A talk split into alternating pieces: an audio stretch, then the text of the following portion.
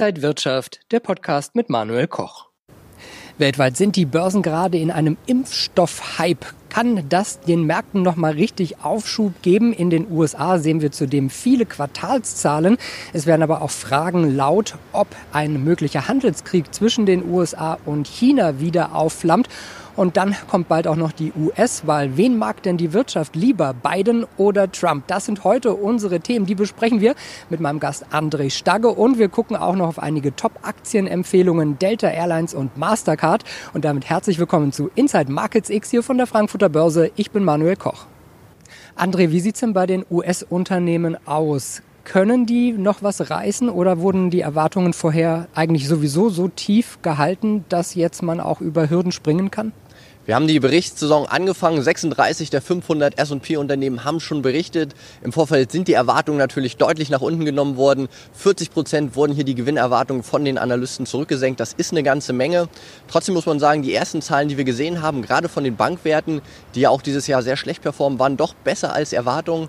Goldman Sachs zum Beispiel, eine Bank, die nicht so klassisch im Kreditvergabegeschäft ist, konnte ihren Gewinn deutlich steigen, hatte sogar das zweitbeste Quartal. Auch der Ausblick war nicht so schlecht. Andere Banken wie zum Beispiel Wells Fargo die hat es deutlicher getroffen, weil sie hier Kreditausfälle in die Rückstellung einstellen mussten. Man gibt ja sehr viele Kredite momentan in den USA und da ist es einfach so, dass der eine oder andere auch ausfällt. Deswegen insgesamt würde ich sagen, die Berichtssaison ist gut angelaufen, nicht nur in den USA, sondern auch in Europa. Trotzdem auf einer sehr niedrigen Basis und das, was den Markt besonders interessiert, sind die Erwartungen. Und da werden wir in den nächsten Wochen sehen, ob die tatsächlich nach oben genommen werden. Ich glaube es persönlich noch nicht. Ja, und gut gelaufen ist auch die Technologiebörse Nasdaq. Da sind natürlich die vielen bekannten Werte auch drin. Wird das noch weiter durch die Decke gehen? Ja, man kann mittlerweile skeptisch werden. Wir haben ja einen richtig exponentiellen Anstieg in der Nasdaq gehabt. Das Bewertungsniveau mittlerweile auf dem Stand vom Jahr 2000. Also bevor damals die Dotcom-Bubble richtig geplatzt ist. Die fünf größten Werte aus dem S&P machen 25 Prozent der Marktkapitalisierung aus. Und in der Nasdaq sind das auch die Treiber. Wenn ich mir zum Beispiel eine Tesla-Aktie angucke, wird das sehr, sehr deutlich.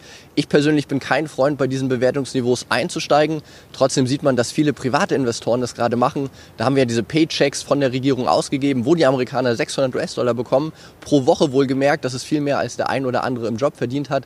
Und dieses Geld über Robinhood und andere Online-Broker scheint gerade mit einem Leverage, also mit einem großen Hebel, auch über Optionen in den Markt reinzufließen. Und da nutzt man eben diese Highflyer-Aktien sehr gern aus der Nasdaq, die sich so richtig beflügelt fühlen. Aber die letzten drei, vier Tage haben auch gezeigt, und das passt gut zum Beginn der Berichtssaison, wo heute ja auch Netflix noch entsprechende Zahlen bekannt geben wird, dass die Nasdaq ein Stück weit zumindest nicht mehr in diesem ganz starken Euphorie-Modus ist und diese klassischen Value-Werte, die eben historisch auch besser performen sollten, vielleicht mal wieder in der Zukunft doch mehr Ertragspotenzial haben. Präsident Trump steht ja ordentlich in der Kritik wegen äh, seines Corona-Managements. Könnte Ihnen das dann im November die Wahl kosten? Ich denke schon, wir haben mittlerweile über 138.000 Tote in den USA, über 3,5 Millionen Infizierte. Und was Trump gerade besonders stört, in den Staaten, wo am Anfang gelockert wurde, gerade diese Swing States oder auch Florida vorweg, haben wir jetzt eine sehr starke Wiederaufbelebung dieser ganzen Covid-Zahlen. Das ist für ihn sehr schwierig, denn diese Wähler gehen ihm verloren. Er verliert momentan auch die weiße Mitte, die eben wahrscheinlich eher den 78-jährigen Joe Biden wählt. Er hat auch das Problem mit der Rassismusdebatte, die ihn ja auch nicht besonders gut dastehen lässt. Und Joe Biden muss gar nicht so viel machen. Er darf einfach nur keine Fehler machen im aktuellen Zyklus. Und wenn man sich zum Beispiel die Wettmacher anschaut in den USA, die sehen alle beiden schon 20, 30 Prozent vorne oder auch die ganz normalen Umfragen. Ich denke, dass wir am 3. November einen Präsidentschaftswechsel sehen. Und wenn ich mir das historisch anschaue, wenn der Republikaner abgewählt wird und durch einen Demokraten ersetzt, ist es auch nicht besonders gut für die Märkte. Ja, wen hat denn die Börse, die Wall Street lieber? Biden oder Trump? Biden hat jetzt ja auch gerade noch ein Wirtschaftsprogramm vorgestellt, zwei Billionen US-Dollar, die in Klimaschutz investiert werden sollen. Ja, das war ein cleverer Deal, den er am Dienstag da announced hat. Er hat dieses Klimaschutzprogramm angegeben. Zwei Billionen klingt jetzt auf den ersten Moment sehr, sehr viel, ist aber im Kontext gar nicht so viel. Und Biden steht natürlich für klassische demokratische Werte. Er möchte zum Beispiel einen Mindestlohn von 15 US-Dollar. Das würde gerade die Sektoren, die durch Covid-19 jetzt sehr belastet sind, sehr stark einschränken. Er möchte zum Beispiel auch diese Unternehmenssteuerreform, die Trump relativ schnell eingeführt hat, wo er von 35 auf 21 Prozent Körperschaftssteuer zurückgegangen ist, wieder auf 28 Prozent Prozent erhöhen. Er steht für Dividendenbesteuerung. Er steht aber auch generell für das höhere Versteuern von Kapitalerträgen. Und damit ist es ziemlich klar, dass die Wall Street eher einen Präsidenten Donald Trump lieber im Amt sehen möchte. Aber danach sieht es, wie gesagt, nicht aus. Und wenn man sich das saisonal anschaut, in den Wochen und Monaten direkt vor der Wahl, wo diese Umfrageergebnisse natürlich auch noch repräsentativer sind, da sollte die Wall Street dann auch darunter leiden, wenn Joe Biden weiter in den Umfragen vorne liegt. Ist denn der US-Markt jetzt auch was für deutsche Anleger oder ist, die, ist das Risiko hoch, dass wir da auch bald Rücksetzer sehen? Generell würde ich sagen, auf die nächsten zehn Jahre ist der amerikanische Markt durchaus gut für ein Investment geeignet. Wir Deutschen haben ja diesen starken Home-Bias, dass wir eher die Aktien kaufen, die wir kennen. Ich denke, da ist es auch gut zu äh, differenzieren und zu diversifizieren. In den nächsten Wochen wäre ich da trotzdem vorsichtig, weil wir eben diese Covid-19-Debatte stärker in den USA haben und wir in Europa das Problem ein Stück weit schon lösen konnten. Und wir auch in Wahljahren eigentlich sehr gute Jahre haben. Die durchschnittliche Performance in den letzten 120 Jahren eines Wahljahres war von 7,9 Prozent.